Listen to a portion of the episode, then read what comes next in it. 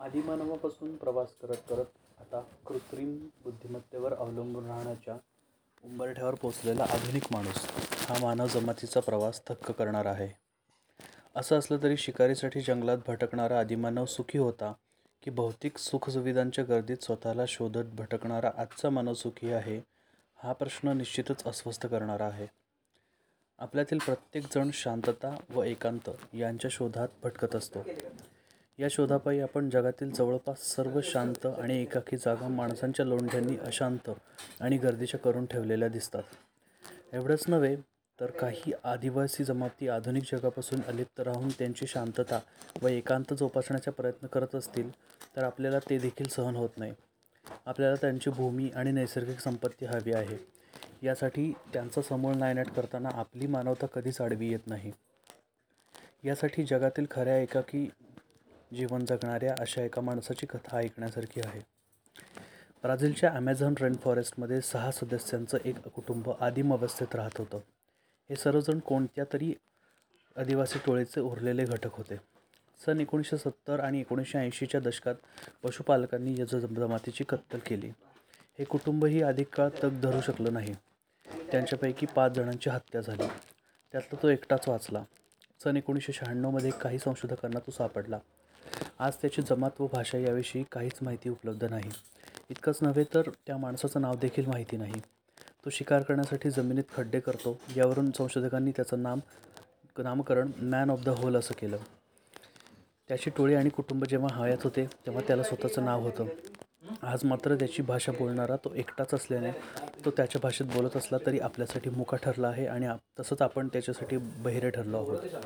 आपल्या भाषेतून आपली गरज भावना विचार व कल्पना तो मांडत असतो.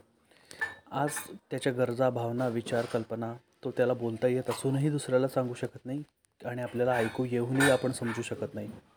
एखादा कुणी कुटुंबाचा व समाजाचा त्याग करून एकांतवासात जातो. त्याच्या निसर्गोन्मुख एकांताचं आपल्याला खूप कौतुक व आकर्षण असतं. त्याच्याबद्दल भरभरून लिहिलं जातं बोललं जातं. आज मॅन ऑफ द होलची अवस्था पाहताना त्याच्या संदर्भात मात्र कोई लोटा द मेरे बीते हुए दिन या कुशीर कुमार यांनी गायलेल्या हिंदी गीताची आठवण येते. या गाण्यातील प्रत्येक ओळ जणू काही त्याच्या जीवनाला लागू पडते. कारण हा त्या एकांततेने एका स्वीकारलेला नाही आहे तर नागरजीवन जगणाऱ्या स्वतःला सुसंस्कृत समजणाऱ्या माणसाच्या माणसानं तो त्याच्यावर लादलेला आहे. त्याला आजही आपल्यात यायची इच्छा नाही. त्याचं स्वतःचं म्हणून असलेलं विश्व आपण नष्ट केलं आहे. त्यामुळे तो आणि आपण एकाच पृथ्वीवर राहत असलो तरी एकमेकांसाठी कायम परग्रहवासीच असणार आहोत. ब्राझीलच्या रोंडोनिया राज्यात तनारू प्रदेशामध्ये मॅन ऑफ द होलच्या भागात राहतो. ते जंगल गुरांचे मुखोठे व सोयाबीनची शेतं यांनी वेढलेलं आहे.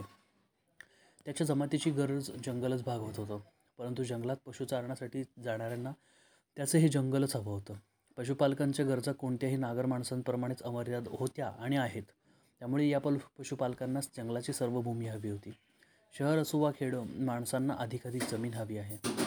मॅन ऑफ द होल मात्र वस्त्र देखील घालत नाही. सन एकोणीसशे शहाण्णवमध्ये त्याच्या वेगळ्या अस्तित्वाचा शोध लागला आणि त्याला जगातील सर्वात एकाकी माणूस असं संबोधलं गेलं.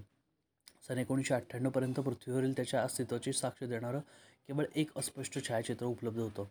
एका चित्रपट निर्मात्यानं ते काढलं होतं. त्यानंतर तो प्रकाशात आला आणि ब्राझीलच्या आदिवासी जमाती संरक्षण संस्थेनं म्हणजे एफ यू एन ए आयनं फुंदाको नॅसियोनॉल दो इंदो नॅशनॅल इंडियन फाउंडेशन फुनाई त्याचं संरक्षण करण्याची योजना त्यांनी हाती घेतली. त्यासाठी एक माहितीपट तयार करण्यात आला. सन दोन हजार पाचमध्ये संस्थेच्या मध्यस्थांच्या माध्यमातून त्याच्याशी संवाद साधण्याचा व संपर्क वाढवण्याचा प्रयत्न केला गेला. त्याने एका मध्यस्थावर बाण सोडून त्याला जखमी केलं. भूतकाळात त्याच्या टोळीचं काय झालं या त्याच्या स्मृतींवरून तो बाहेरील जगाला एक धोकादायक जागा मानतो आणि एकटं राहणं पसंत करतो हे संस्थेचं लक्षात आलं. ब्राझीलच्या सरकारनं या अनुभवावरून या माणसाच्या एकांताच्या जगण्याच्या इच्छेचा आदर करण्याचं व त्याच्या प्रदेशाचं संरक्षण करण्याचं ठरवलं जेणेकरून तो शांतपणे जगू शकेल. त्याच्यासाठी अकरा हजार हेक्टर क्षेत्राचं अभयारण्य राखीव ठेवण्यात आलं. त्याचा वावर असलेल्या ठिकाणी काही साधनं व बियांच्या भेटवस्तू ठेवल्या जातात. संशोधकांना त्याने बांधलेल्या पडक्या झोपड्यांमध्ये सुमारे दोन मीटरचा एक खड्डा खणलेला दिसला.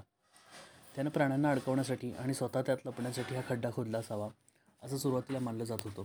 मात्र नंतर काही निरीक्षकांनी लावलेल्या अंदाजानुसार त्याच्या टोळीमध्ये अशा खड्ड्यांचं काही आध्यात्मिक महत्त्व असू शकतं. त्याच्या गवत्याच्या पेंड्याच्या ला झोपडीत लाकडी भाले बांबू राळ मशाल बाण अशी हत्यार होती. त्यानं संपूर्ण जंगलात बागाही निर्माण केलेल्या आहेत.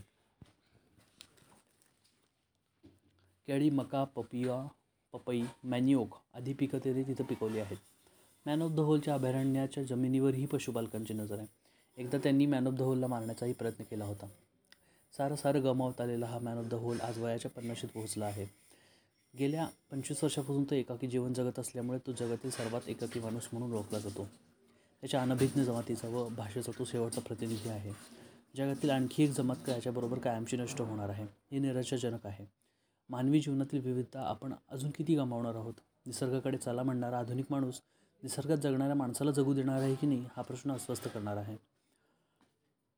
मात्र सर्वस्व गमावून जगातील सर्वात एकाकी जीवन जगणाऱ्या या माणसानं जीवन संघर्ष सोडलेला नाही आणि आत्महत्याही केली नाही. त्या हा त्याचा जीवन संदेश आजच्या आधुनिक माणसासाठी अत्यंत महत्त्वाचा आहे. सदराचे लेखक राहुल हंडे हे धर्म इतिहास व साहित्य यांचे अभ्यासक आहे. हा लेख सकाळ या वृत्तपत्रामधल्या सप्तरंग पुरवणीत दिनांक सतरा जुलै दोन हजार बावीस रोजी प्रकाशित झाला.